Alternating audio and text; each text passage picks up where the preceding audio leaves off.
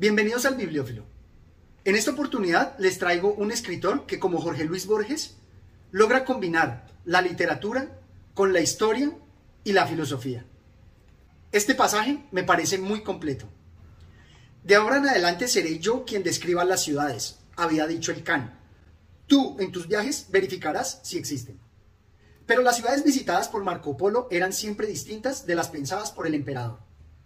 Y sin embargo he construido en mi mente un modelo de ciudad de la cual se pueden deducir todas las ciudades posibles, dijo Kublai. Aquel encierra todo lo que responde a la norma. Como las ciudades que existen se alejan en diverso grado de la norma, me basta prever las excepciones a la norma y calcular sus combinaciones más probables. También yo he pensado en un modelo de ciudad de la cual deduzco todas las otras, respondió Marco. Es una ciudad hecha solo de excepciones, impedimentos, contradicciones, incongruencias, contrasentidos. Si una ciudad así es cuanto hay de más improbable, disminuyendo el número de los elementos fuera de la norma, aumentan las posibilidades de que la ciudad verdaderamente sea. Por lo tanto, basta que yo sustraiga excepciones a mi modelo y en cualquier orden que proceda, llegaré a encontrarme delante de una de las ciudades que, si bien siempre a modo de excepción, existen. Pero no puedo llevar mi operación más allá de cierto límite. Obtendría ciudades demasiado verosímiles para ser verdaderas. En este enorme pasaje destaco que logra reunir y dar verosimilitud a su historia, a sus reflexiones filosóficas, amparado en los viajes de Marco Polo. Asimismo, así como Luigi Pirandello, se preocupa por la verosimilitud, pero también muestra que la realidad muchas veces, la realidad dada por la existencia, muchas veces sobrepasa la imaginación, sobrepasa incluso lo probable. Vamos a ver que Italo Calvino va a aprovechar este su relato para reflexionar y filosofar muchísimo sobre las ciudades, sobre las ciudades como la representación máxima de lo humano vamos a hablar de las ciudades invisibles de Italo Calvino.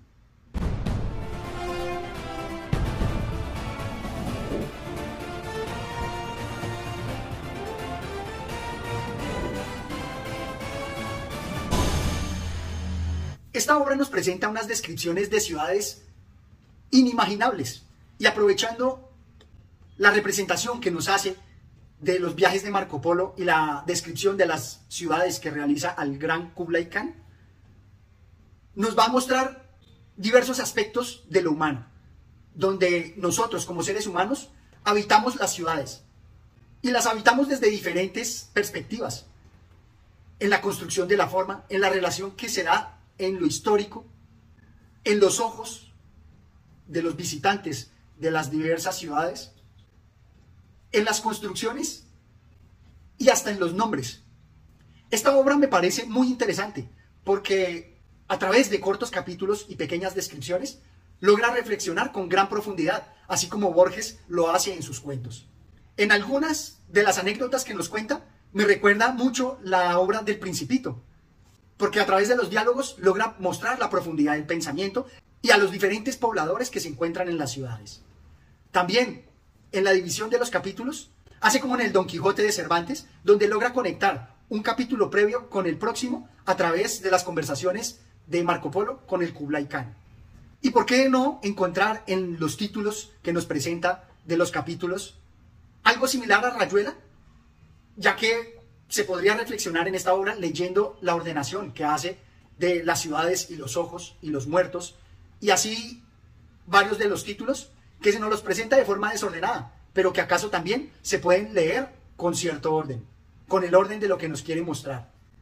Pero el rasgo que más quiero destacar es precisamente el filosófico. En primera instancia, como representación máxima de lo humano, nos habla así de las ciudades. Marco Polo describe un puente, piedra por piedra. Pero ¿cuál es la piedra que sostiene el puente? Pregunta Kublai Khan. El puente no está sostenido por esta o aquella piedra, responde Marco, sino por la línea del arco que ellas forman. Kublai permanece silencioso reflexionando. Después añade, ¿por qué me hablas de las piedras? Es solo el arco lo que me importa. Polo responde, sin piedras no hay arco. Me parece que esta gran reflexión nos muestra la importancia de cada ser humano dentro de las ciudades. Nos habla de esa sinergia humana, donde cada humano contribuye a la ciudad, pero también la suma de los humanos es muy diferente al resultado final, que es las ciudades.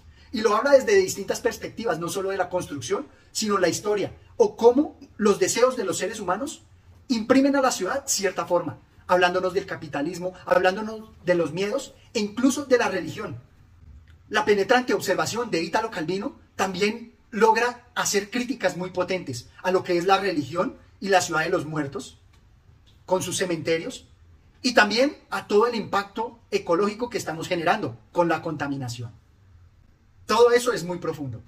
Como un segundo aspecto muy importante, quiero resaltar la relación que se presenta con Borges, como se los dije al inicio. Pero también hay varios aspectos que lo acercan todavía más. Por ejemplo, cuando nos hablaba de las diferencias entre la ciudad y lo que está fuera de la ciudad, nos habla de lo rural. Y también nos muestra a través de varias anécdotas cómo la ciudad va absorbiendo lo rural, va absorbiendo el prado, va absorbiendo las afueras de la ciudad y muestra que ese proceso de absorción está lleno de grandes misterios, como por ejemplo una cañada o una chorrera que estaba fuera del pueblo, cuando la ciudad la absorbe va a quedar como una plaza pública o algo más importante. También me gusta cómo representa la perplejidad borgiana frente al desenvolvimiento de la historia. Dice así, en adelante de aquel pasado suyo verdadero e hipotético está excluido, no puede detenerse, debe continuar hasta otra ciudad donde lo espera otro pasado suyo, o algo que quizá había sido un posible futuro y ahora es el presente de algún otro. En este pasaje nos muestra todas las posibles realidades, todo lo hipotético que también está desarrollado dentro de las ciudades. Y así como lo veíamos en el pasaje inicial, que nos muestra ese gran resumen, también está ese ideal, ese ideal platónico de las ciudades, que son desarrolladas por los seres humanos. O también tenemos la preocupación por el tiempo que Borges nos presenta en varios de sus cuentos. Aquí lo desarrolla así. No se sabe cuándo los capiteles corintios estuvieron en lo alto de sus columnas, Solo se recuerda uno de ellos que durante muchos años sostuvo en un gallinero la cesta donde las gallinas ponían los huevos y de allí pasó al Museo de los Capiteles, en fila con los otros ejemplares de la colección. Me gusta mucho esa preocupación que él presenta de las cosas y de la ciudad, porque a lo largo de la historia es que van cobrando importancia. Así como en los cuentos de Borges, donde una moneda en el desierto que puede ser olvidada después de siglos es después de siglos emerge a la superficie y cuenta una realidad, cuenta una historia.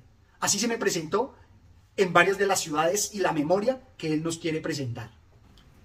Otra relación con Borges me parece que se presenta específicamente en que nos muestra diversas ciudades y pareciera que con la gran ciudad, la ciudad que compone todas las otras posibles ciudades, está el equivalente con Borges cuando trató de escribir o describir el libro que contiene todos los otros posibles libros.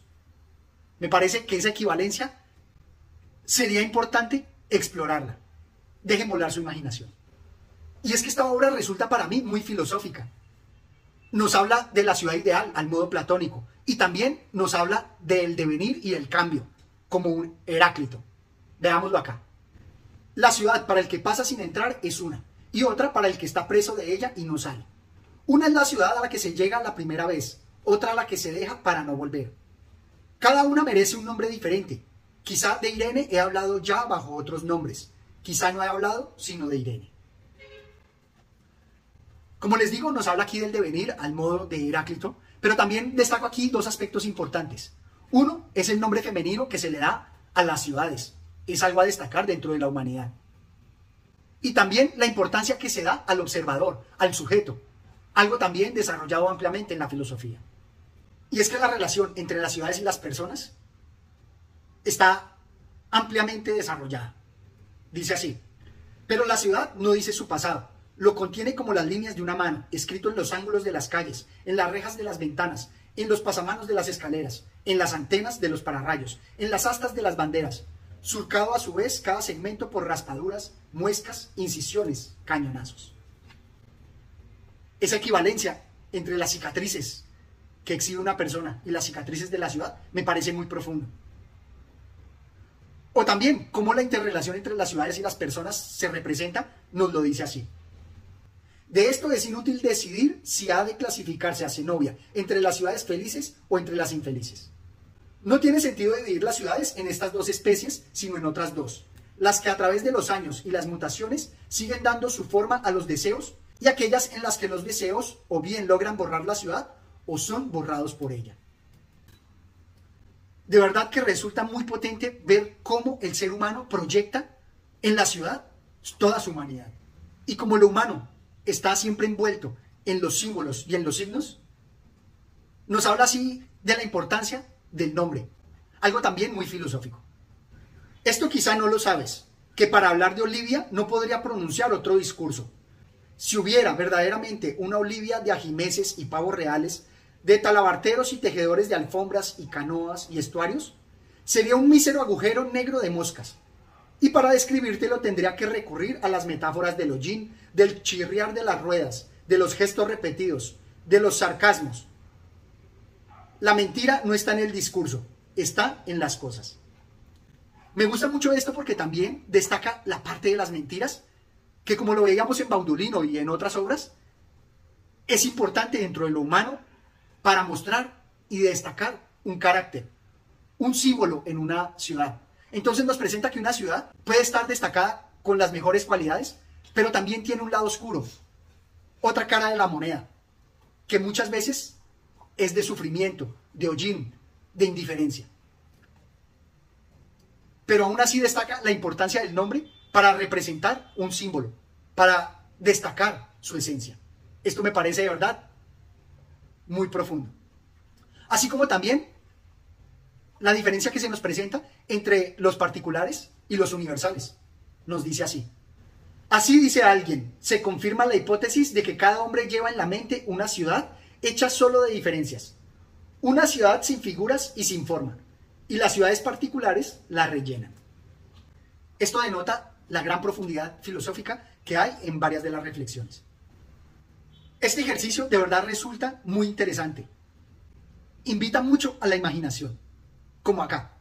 De ahora en adelante seré yo quien describa las ciudades y tú verificarás si existen y si son como yo las he pensado. Le dice Kublai a Marco Polo. Asimismo, los invito a que lean esta obra, a que dejen volar su imaginación y que de pronto se imaginen ustedes una ciudad tan inverosímil y verifiquen si de pronto la encuentran en esta maravillosa obra. Espero que me dejen sus comentarios y hasta una próxima oportunidad. Gracias.